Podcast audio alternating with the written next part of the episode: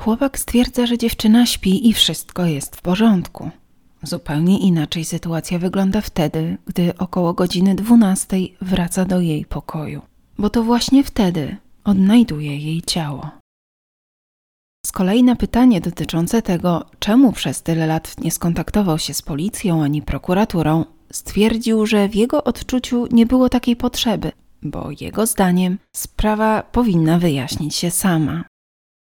W dzisiejszym odcinku przenosimy się do stolicy województwa łódzkiego. Drogie ogniwa, zachęcam do zostawienia polubienia i skomentowania tego odcinka. Jeśli chcesz zostać ze mną na dłużej, wciśnij przycisk subskrybuj i spersonalizuj powiadomienia. A możesz liczyć na nowe odcinki, które staram się publikować dość regularnie, na shortsy, a także posty dotyczące bieżących spraw, w tym również ankiety. Także subskrybujemy, komentujemy i zostawiamy kciuka w górę. W 1995 roku w jednym z łódzkich akademików mieszka pochodząca z małej wsi położonej niedaleko Łomży 22-letnia studentka prawa Hanna Skowrońska. Ostatnie dwa lata pomagali jej krewni mieszkający w Łodzi. Dziewczyna miała zapewnione u nich zakwaterowanie, ale w pewnym momencie, z jakiegoś powodu, postanawia zmienić lokum i przeprowadza się do akademika. Hanna planowała co prawda rozpocząć studia w Białymstoku, ale z racji tego, że w Łodzi miała zapewnioną pomoc w kwestii mieszkania, ale też pracy, pomoc, która w czasie, gdy tak wiele się zmienia, jest wręcz nieoceniona. Za namową swoich bliskich decyduje się na podjęcie studiów w Łodzi. Hania ma wielu znajomych, również wśród studentów, z którymi chętnie wychodzi na różnego rodzaju imprezy. Nie jest tajemnicą to, że czas studiów rządzi się swoimi prawami. Nie bez powodu określany jest mianem najbardziej intensywnego okresu, szczególnie pod względem spotkań, zabaw i takiego ogólnego szaleństwa. Nie jest tajemnicą również to, że nie wszyscy praktykują taką formę studiowania. Wszystko zależy od znajomych, środowiska, osobistych preferencji, ale też miejsca zamieszkania. W akademikach zawsze dzieje się więcej. W każdym razie chyba każdemu studentowi zdarzyło się pójść spontanicznie na jakąś imprezę, wrócić nad ranem, a kolejnego dnia dość mocno to odchorowywać. Hanna także korzysta z tego czasu. Mimo, że studiuje na trzecim roku Wydziału Prawa i Administracji Uniwersytetu Łódzkiego, na dość wymagającym kierunku, bo jest to prawo, to raz na jakiś czas pozwala sobie na taką formę resetu. I chociaż jest już połowa czerwca, to jest to dla dziewczyny dość intensywny czas, bo co prawda wiele zaliczeń i wiele egzaminów ma już za sobą, to zostały jeszcze kilka, do których będzie musiała podejść. Niemniej jednak, sesja czy nie, zresetować i rozluźnić się trzeba. Pewnego czerwcowego wieczoru w 1995 roku Hanna postanawia pójść na dyskotekę w klubie Medyk. Towarzyszą jej znajomi. Poznają tam kilka nowych osób, z którymi w pewnym momencie wspólnie się bawią. Hania i jej kolega są w świetnych humorach. W pewnym momencie jednak postanawiają, że przeniosą się do akademika, w którym na co dzień oboje mieszkają. Dzieje się tak około trzeciej nad ranem. Podobno Hania ma się wówczas źle poczuć, stąd decyzja o powrocie. Po dotarciu na miejsce dziewczyna miała poprosić kolegę o herbatę, a także o to, by ją rano obudził. Następnie zostaje przez niego odprowadzona do pokoju. Gdy jest już w nim sama, bo kolega wychodzi, a jej współlokatorka jest wówczas na wyjeździe, przebiera się w piżamę i stwierdza, że pora zakończyć tę intensywną noc i po prostu położyć się spać. Tak jak postanawia, tak i robi. W międzyczasie w akademiku pojawia się kilka osób, które tego wieczoru Hania i jej znajomi poznali w klubie. Podobno wszyscy przychodzą do kolegi 22-latki, z którym spędzają kolejne 4 godziny. Najprawdopodobniej Hania nie wiedziała o ich obecności, a nawet jeśli to ta wiedza nie przesądziła o zmianie jej planów. Dziewczyna nie rezygnuje z odpoczynku i regeneracji. To, że w akademikach bywa tłoczno i nie wszystkie przebywające tam osoby to zakwaterowani w nim studenci, nie jest niczym zaskakującym, a w czasie weekendu to już w ogóle. Nierzadko bywa i tak, że znaczną większość stanowią osoby z zewnątrz. Co prawda obowiązuje coś takiego jak godziny ciszy nocnej, w czasie których w domu studenckim nie powinno być już żadnych gości, ale to, czy związane z nią zasady są respektowane zgodnie z założeniem, to już kwestia sporna. Nie wiem, jak było w 1995 roku, ale zakładam, że jakiekolwiek zasady również obowiązywały. To, czy się do nich stosowano, czy nie, to już druga sprawa. W każdym razie sytuacja, w której nowi znajomi Hanny zjawiają się w jej akademiku, chociaż może i nie wszystkim ten fakt odpowiada, nie jest niczym zaskakującym i raczej nikogo to nie dziwi. Niedzielę 18 czerwca student mieszkający w tym samym akademiku, w którym zakwaterowana jest także Hanna, wchodzi do jej pokoju wcześnie rano. Prawdopodobnie jest to jej znajomy, z którym kilka godzin wcześniej bawiła się w jednym z klubów. Ten sam, którego poprosiła o poranną pobudkę. Chłopak stwierdza, że dziewczyna śpi i wszystko jest w porządku. Zupełnie inaczej sytuacja wygląda wtedy, gdy około godziny 12 wraca do jej pokoju, bo to właśnie wtedy odnajduje jej ciało. Jest to bardzo trudny i niezrozumiały moment, zarówno dla jej najbliższych, ale też innych studentów. Dziewczyna nie miała wrogów. Cieszyła się sympatią zarówno wśród kolegów z roku, jak i studentów mieszkających w akademiku. Była spokojną i sympatyczną dziewczyną. Miała także podobać się mężczyznom, którzy chętnie zabiegali o jej względy, raczej nigdy odwrotnie. Jest to także czas niepewności, bo chyba każdy zadaje sobie wówczas pytanie dotyczące tego, kto mógł posunąć się do czegoś tak potwornego. Nikt nie jest w stanie określić powodów, dla których doszło do tragedii, chociaż motywy klarują się same. Wkrótce potwierdzają je także wyniki sekcji przeprowadzonej niedługo po tym makabrycznym odkryciu. A dowodzą temu, że 22-latkę potraktowano w szczególnie brutalny sposób – na jej ciele zabezpieczono wiele śladów wskazujących na to, że próbowała się bronić. Potwierdzono, że główna motywacja była ściśle związana z próbą wykorzystania, niestety udaną. W międzyczasie służby zbierają dowody, zabezpieczają ślady, przesłuchują także studentów mieszkających w akademiku. Okazuje się, że sprawa nie należy do najłatwiejszych. Poprzedniej nocy przewinęło się tam sporo osób, więc podejrzanych jest naprawdę wielu. Nie pozostaje więc nic innego jak ustalenie ich nazwisk, a następnie zweryfikowanie tego, jaki i czy w ogóle mogą mieć związek ze sprawą Hanny. Prowadzenia sprawy nie ułatwia fakt, że techniki badawcze nie są wówczas tak dobrze rozwinięte, więc wiele ustaleń opiera się na przekazach ustnych a wiele wspomnień jest niedokładnych, nieco rozmazanych, zarówno z uwagi na późną porę, ale też stan, w którym tej nocy poszczególni studenci się bawili. Pierwsze podejrzenia padają na znajomego Hanny, który odnalazł jej ciało. To zostaje jednak bardzo szybko wykluczone.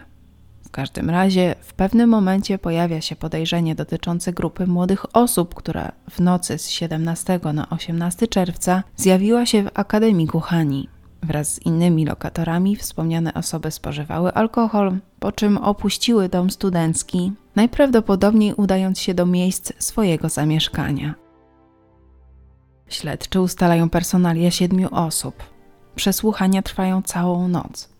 Cała grupa potwierdza, że poznali Hanie w dyskotece, ale nie pamiętają, o której wyszła. Przychodząc do akademika, mieli dziewczyny w ogóle nie widzieć.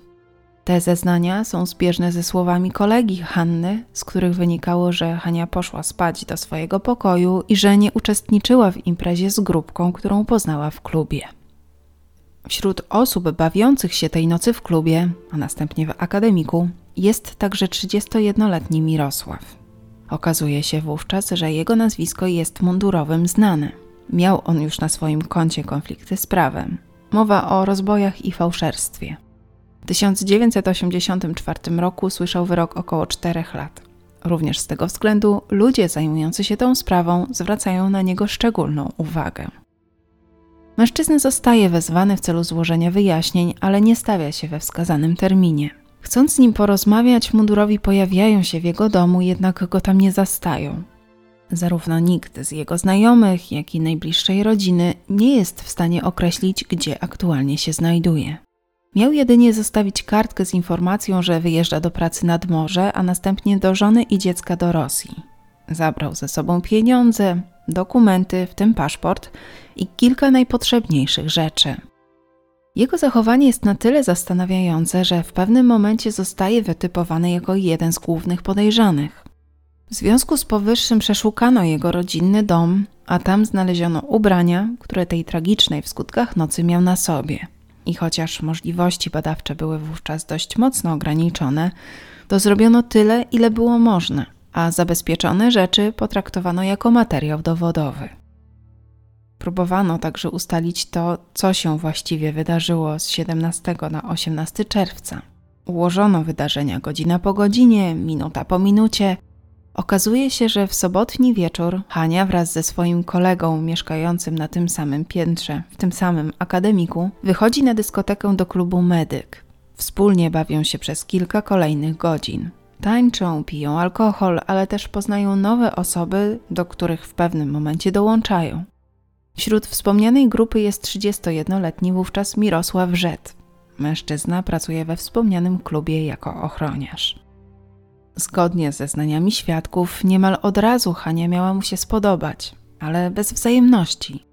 Mimo, że zabiegał o jej uwagę, prosił do tańca, studentka miała nie być zainteresowana bliższym poznaniem, a tym bardziej kontynuacją tej znajomości. Nie do końca wiadomo, czy Mirosławowi chodziło o poważniejszą relację, czy o przelotny romans.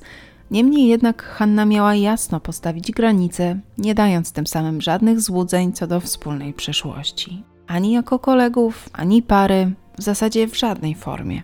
Może ewentualnie znajomych, którzy poza powiedzeniem sobie cześć nie mają nic więcej wspólnego. Zdecydowanie odmienne podejście do relacji z Hanią ma Mirosław. I mimo, że dostał najwyraźniejszą z możliwych informację zwrotną, to albo nie potraktował jej poważnie, albo wręcz przeciwnie, jako zachętę do dalszych starań i dalszych działań. A działania są konkretne, bo niedługo po tym, gdy Hania wraca do akademika, Mirosław i kilku jego znajomych też się tam zjawiają. Co więcej, mężczyzna dowiaduje się, w którym pokoju Hania mieszka i ma tą wiedzę bardzo szybko wykorzystać. Wraz z upływem kolejnych dni, ustaleniem kolejnych szczegółów, wydaje się, że sprawa zostanie bardzo szybko rozwiązana, a sprawca ukarany. Niestety jest to błędne założenie. Tyle tylko, że nikt nie miał prawa wiedzieć. Nikt nie zakładał scenariusza, w którym potrzebnych będzie blisko 30 lat do jej zamknięcia. A to właśnie taki scenariusz napisało życie. Znaczące dla rozwiązania sprawy okazują się działania funkcjonariuszy, którzy się nad nią ponownie pochylają. Analizują zebrany materiał dowodowy, wykorzystując tym razem aktualnie dostępne metody i techniki badawcze. A ich efekty są zaskakujące, bo z pozyskanych wyników klaruje się dowód nie do podważenia. Okazuje się, że na spodniach Mirosława, które zabezpieczono niedługo po tragedii, odkryto ślady, z których udaje się wyizolować DNA. Niewątpliwie jest to DNA Hanny. Z kolei na bluzce od piżamy, którą tej nocy Hania miała na sobie, zabezpieczono materiał pasujący do tego z odzieży należącej do Mirosława Rzet. Nie bez znaczenia pozostawały także ślady biologiczne zabezpieczone pod jej paznokciami. Co do ataku, Pozyskane dowody wskazują na to, że mimo iż pojawiły się informacje, że Mirosław wyszedł z akademika wraz z grupką znajomych i najprawdopodobniej już do niego nie wrócił, jest to błędne założenie. Okazuje się, że owszem, wyszedł ze znajomymi, ale mniej więcej około 8 rano miał tam wrócić. To właśnie wtedy miałby pozyskać informacje o tym, w którym pokoju mieszka Hania, by następnie do niej pójść. To właśnie wtedy miało dojść do gwałtu, przed którym dziewczyna starała się z całych sił obronić. Niestety napastnik był silniejszy. Poza tym agresja i wybuch gniewu, być może wywołany także jej reakcją i stawianym oporem, spotęgowała siłę ataku. Mężczyzna miał bić, również po twarzy, przetrzymywać, podduszać, złamać kość gnykową, a następnie odebrać życie.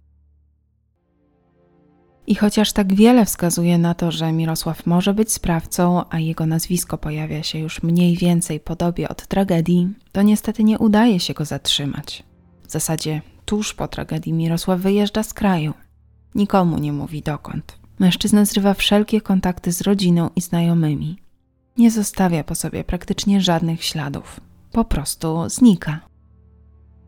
Podejmowane są kolejne czynności w ramach poszukiwań. Śledczy skupiają swą uwagę na Gruzji i Rosji. Ustalono, że w latach 90. Mirosław Rzet miał mieć podejrzane kontakty z lokalnymi handlarzami. Niewykluczone, że prowadził z nimi różne interesy.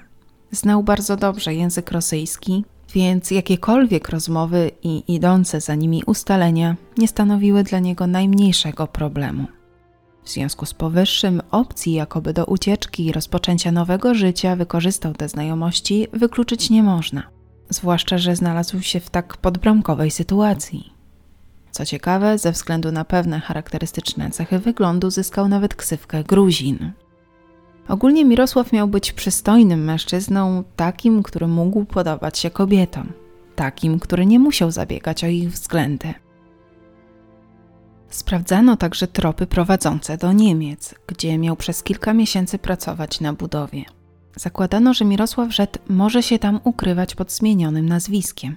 Okazuje się to jednak błędnym założeniem. W ramach dalszych ustaleń coraz więcej faktów wskazuje na to, że najprawdopodobniej Mirosław przebywa w Rosji. Prowadzą one do niewielkiej miejscowości w pobliżu Iwanowa.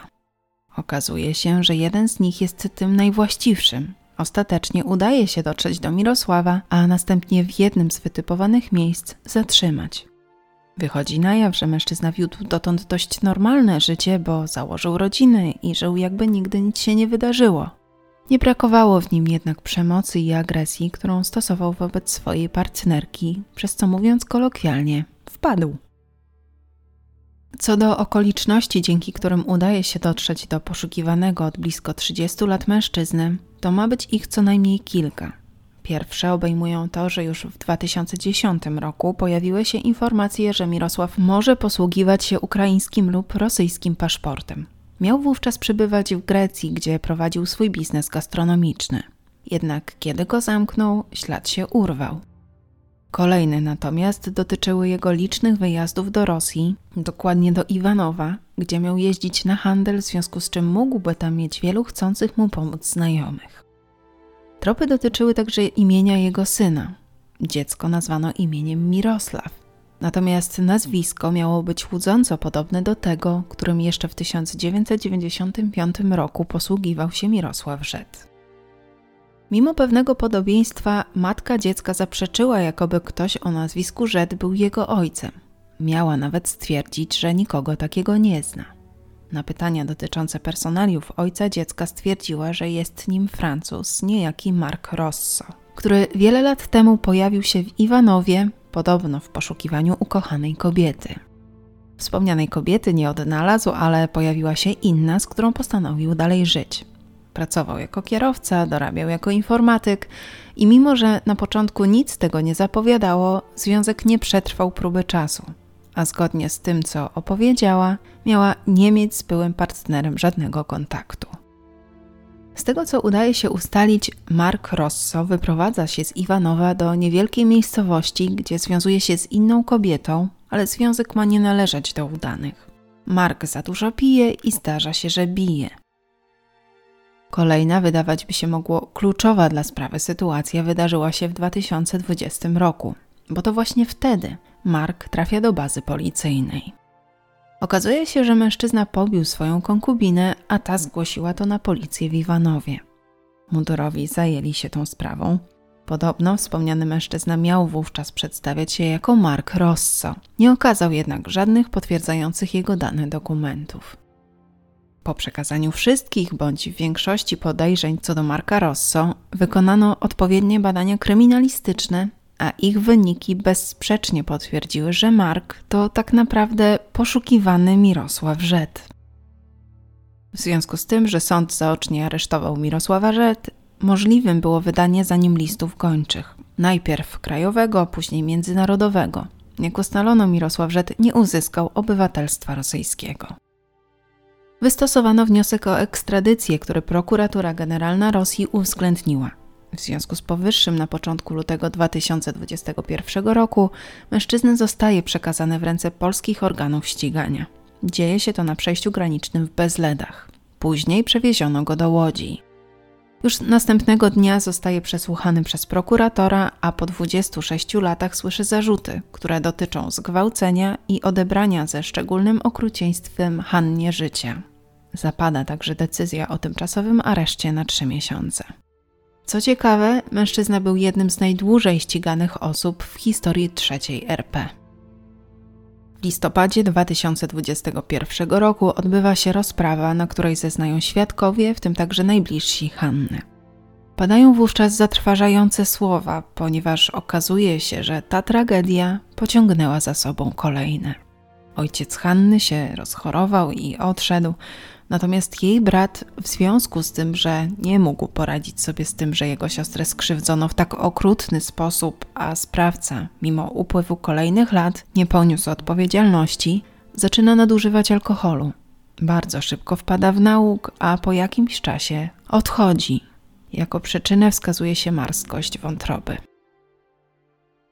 Na wspomnianej rozprawie zeznaje również koleżanka Hani, która w niedzielny poranek 18 czerwca 1995 roku, czyli kilka godzin po tragedii, wchodziła do jej pokoju w akademiku. Miała widzieć 22-latkę leżącą na łóżku. Stwierdziła, że najprawdopodobniej Hania jeszcze śpi, więc po prostu stamtąd wyszła. Z kolei, jeśli mowa o stanowisku Mirosława Rzet, to konsekwentnie odmawia złożenia wyjaśnień. Zapowiedziano jednak, że zamierza to zrobić, ale później. Mężczyzna nie przyznaje się także do zarzucanych mu czynów. Stanowczo domaga się uniewinnienia. W jego ocenie gazety piszą nieprawdę. W międzyczasie Mirosława Rzet poddano wielu badaniom, także służącym ocenie jego stanu psychicznego. Okazuje się, że w chwili popełnienia przestępstwa był w pełni poczytalny. Zespół specjalistów stwierdził także, że jest on ponadprzeciętnie inteligentny, Zastrzeżono, że ma nieprawidłową osobowość z wieloma zaburzeniami, w tym także sadystycznymi. Wskazano, że w ich ocenie istnieje prawdopodobieństwo, że w przyszłości mógłby popełnić podobne przestępstwo. W 2022 roku odbywają się kolejne rozprawy, a na jednej z nich Mirosław Rzet przedstawił swoją wersję wydarzeń. Na początku twierdził, że niczego nie pamięta tego, czy w ogóle był tego poranka w pokoju dziewczyny także.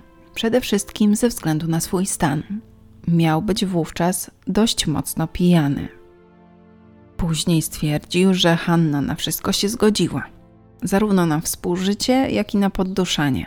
Jego słowa zostają podważone przez biegłych, którzy przypominają o licznych obrażeniach i śladach na ciele 22-latki śladach wskazujących na to, że dziewczyna usilnie próbowała się przed agresorem obronić i o wyrażeniu jakiejkolwiek zgody nie może być w tym przypadku mowy.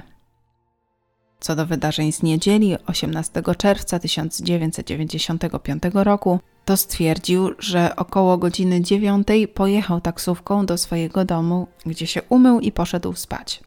Wstał około godziny 16, by pojechać do pracy do klubu Medyk. Pracował tam jako ochroniarz. Po dotarciu na miejsce miał się dowiedzieć, że tej nocy klub jest zamknięty, przede wszystkim ze względu na śledztwo w sprawie Hanny. Tego wieczoru miał nawet złożyć wyjaśnienia, ale nie były one jakoś bardzo szczegółowe. Wezwano go na kontynuację rozmowy na komisariat, ale już się tam nie pojawił. Podczas składania wyjaśnień stwierdza także, że jego wyjazd do Niemiec był wcześniej zaplanowany, że nie była to żadna ucieczka, po jakimś czasie miał nawet wrócić na chwilę do Polski, odwiedził wówczas swoją siostrę. Z kolei swoim najbliższym miał nie podawać swojego aktualnego adresu. Nie do końca wiadomo z jakiego powodu. Odnośnie nazwiska Mark Rosso to przyznaje, że owszem, posługiwał się nim, ale tylko dlatego, że tak nazywali go jego znajomi Rosjanie, więc postanowił, że odtąd właśnie w taki sposób będzie się przedstawiał.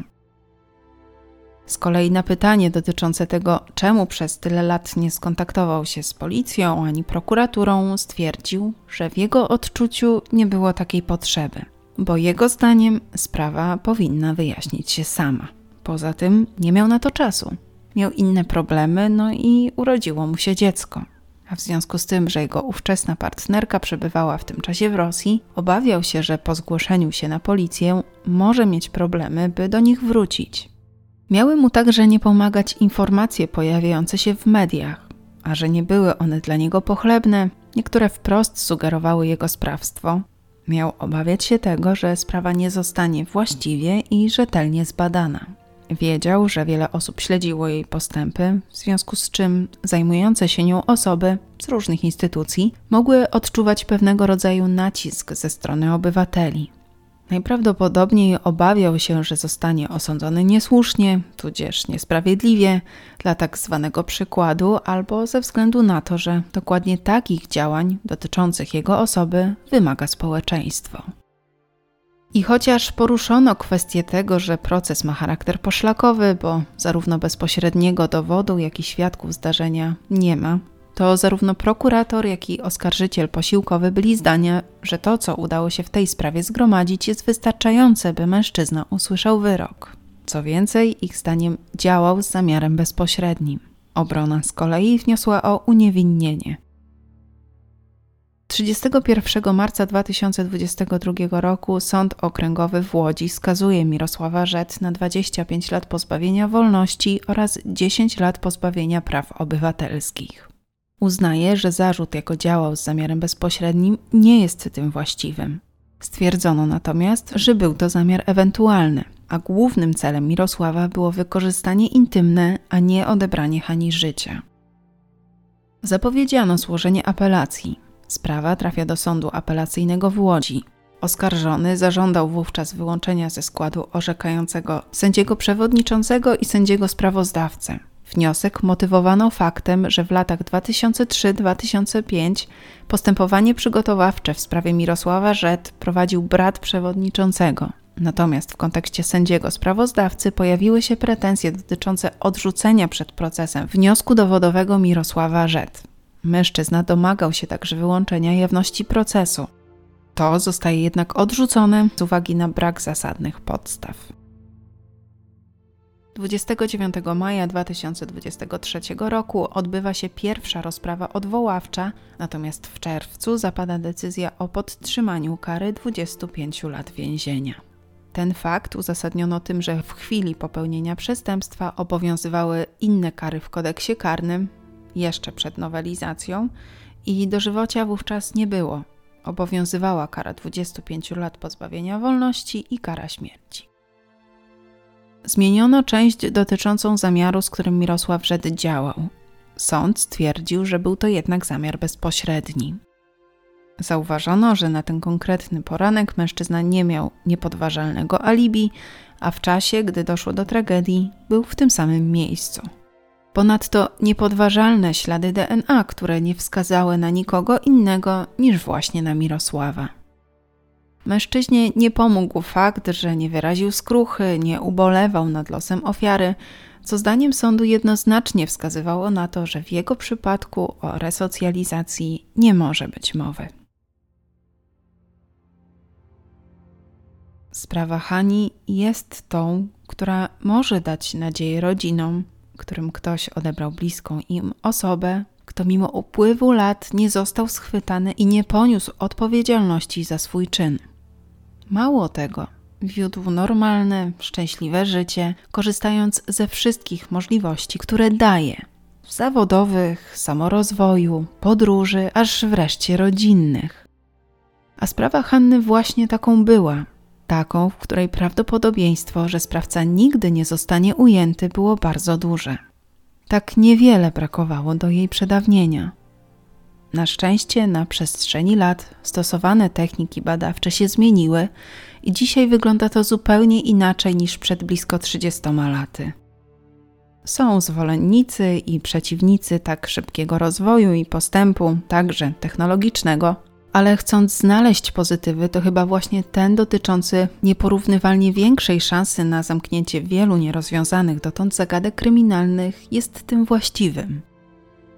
Aktualnie chyba żaden przestępca nie może czuć się bezpiecznie. Poza kamerami, które śledzą każdy ruch, telefonami, które również mogą bardzo szybko wyodrębnić konkretny obszar, czy w kontekście poszukiwań, czy też czyjejś obecności, to także dużo bardziej szczegółowe badania. Do tego stopnia szczegółowe, że z badań DNA można stworzyć przypuszczalny wygląd osoby, do której wspomniany nośnik informacji genetycznej należy. O tego rodzaju historii opowiadałam w kontekście innej sprawy z Łodzi, niestety jak dotąd nierozwiązanej. Dzisiaj nasz krąg liczy zdecydowanie więcej ogniw niż w momencie publikacji tego odcinka. Może ktoś coś skojarzy, może skojarzy kogoś, kto powinien coś w tej sprawie zrobić. Zachęcam do odsłuchania. Jak zawsze, link zostawię w opisie. W tym odcinku to już wszystko. Zachęcam do pozostania w kręgu kryminalnym na dłużej, czyli zostawienia subskrypcji, polubienia, komentarza, a najlepiej wszystkiego razem. Jeśli nie wiesz, co napisać, a chcesz zostawić po sobie ślad, napisz w komentarzu słowo przedawnienie. Przypominam o możliwości wspierania kanału, a także o grupie na Facebooku i profilu na Instagramie. Odcinek powstał na podstawie ogólnodostępnych informacji, źródła jak zwykle w opisie. Czy zostaniesz kolejnym ogniwem Krymikręgu? Do usłyszenia całkiem zaraz.